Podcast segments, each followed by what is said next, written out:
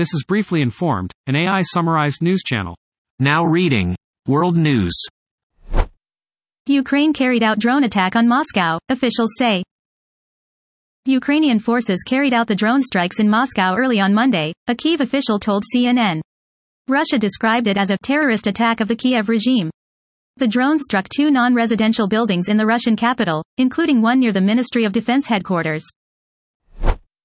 Israel passed contested curbs on some Supreme Court powers. Amendment limiting Supreme Court's powers to void some government decisions passed by 64 to 0 vote.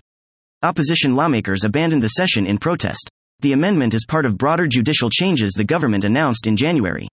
The crisis has caused a deep divide in Israeli society and seeped into the military. Greta Thunberg was forcibly removed from climate protest after fine. Greta Thunberg was forcibly removed by police from a protest in Malmö, Sweden. She was fined 1,500 crowns for disobeying a police order during a similar protest last month. She and other activists from the group Reclaim the Future blocked the road for oil trucks at Malmö harbor on June 19. PM warns of difficult days ahead because of Greece's fires. Some airlines are continuing to fly tourists out to Rhodes. TUI has cancelled flights for today and tomorrow. EasyJet is offering some flexibility for customers to move to another date.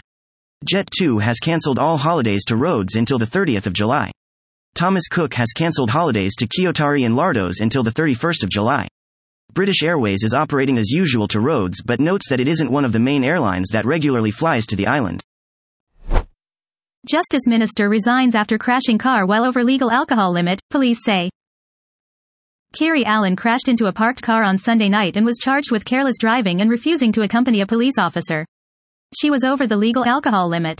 Prime Minister Chris Hipkins called her on Monday morning and asked her to resign. Now reading National News.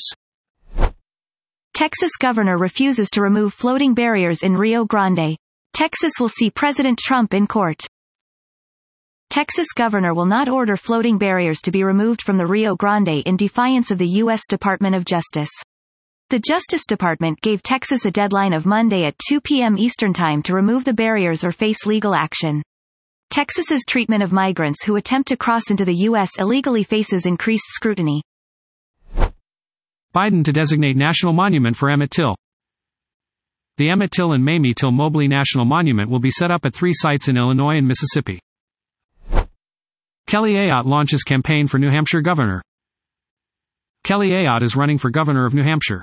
She lost her re-election bid to the U.S. Senate to Maggie Hassan in 2016. She wants to focus on public safety and abortion rights in her campaign.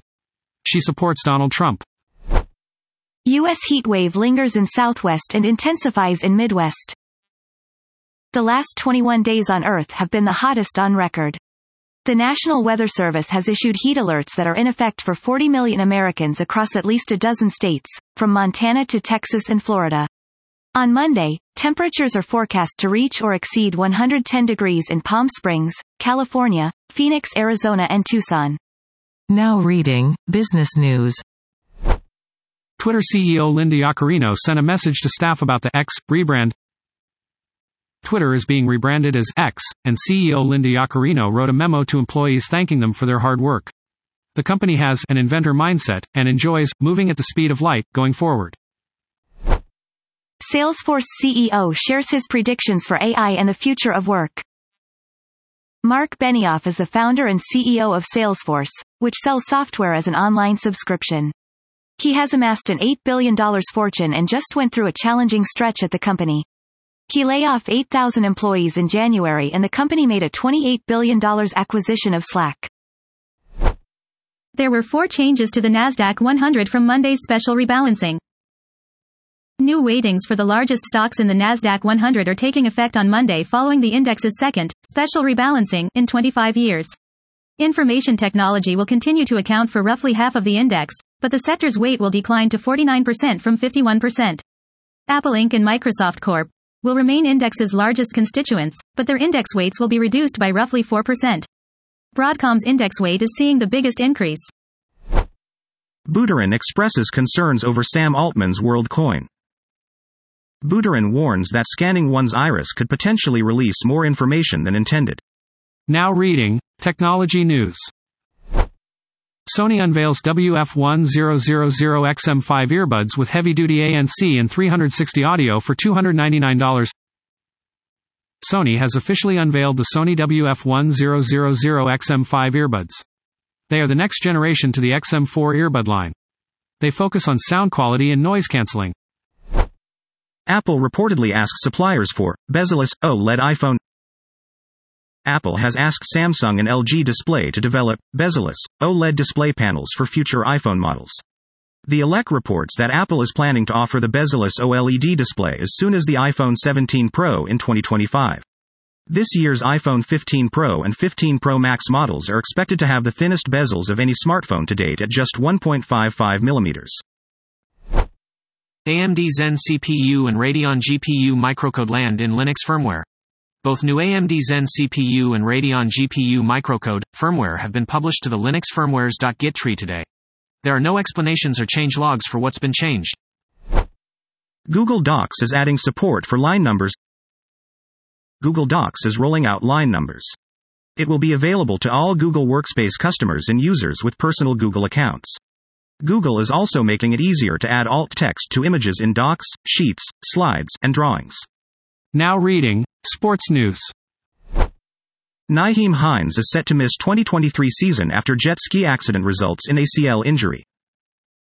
Nyheim Hines suffered an ACL injury to his left knee in a jet ski accident and is expected to miss the entire season. The 26 year old was acquired by the Bills at last year's in season trade deadline in exchange for Zach Moss and a conditional late round draft pick. Giulia Dragoni, 16, makes her debut at the Women's World Cup against Argentina. Giulia Dragoni, 16, is the second youngest player to play at the Women's World Cup. She started for Italy against Argentina at Eden Park in Auckland, New Zealand on Monday. Cristiana Girelli scored the only goal of the game in the 83rd minute. Scott Rolen was recently inducted into the Hall of Fame. Scott Rolen was inducted into the National Baseball Hall of Fame on Sunday. He was instrumental in the success of his former team, the Cincinnati Reds. The team's new coach, Collin Cowgill, has shown a clip of Rolen to the players. Mbappe was bought for $1.1 billion by Saudi Arabia. Saudi Arabia has the money to buy into any sport. Al Hilal will pay Kylian Mbappe a $1.1 billion package for one year with a transfer fee of $332 million and a salary of $776 million. The Public Investment Fund could buy a team in the NFL. It would be better for the NFL to change its rules to allow the PIF to buy one or more teams. This isn't your normal MLB trade deadline. Keep an eye on the Angels, Cubs and Mariners. Fred McGriff and Scott Rolen were inducted into the Baseball Hall of Fame this year.